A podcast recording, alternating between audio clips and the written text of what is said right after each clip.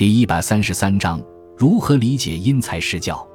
因材施教，指教师要根据学生自身不同的个人情况，进行有差别的、有针对性的教学，从而使得每个学生都能够扬长避短，获得最好的发展。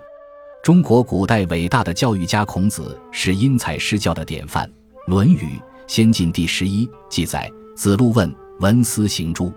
子曰：“有父兄在，如之何其文思行之？”然有问文思行诸？子曰：“文思行之。”公西华曰：“有也问文思行诸？”子曰：“有父兄在。”求也问文思行诸？子曰：“文思行之。”赤也或敢问。子曰：“求也退，故进之；有也坚忍，故退之。”对于文思行诸，听到就去做吗？这一同样的问题，孔子对子路和冉有两个不同的提问者做了两种截然不同的回答。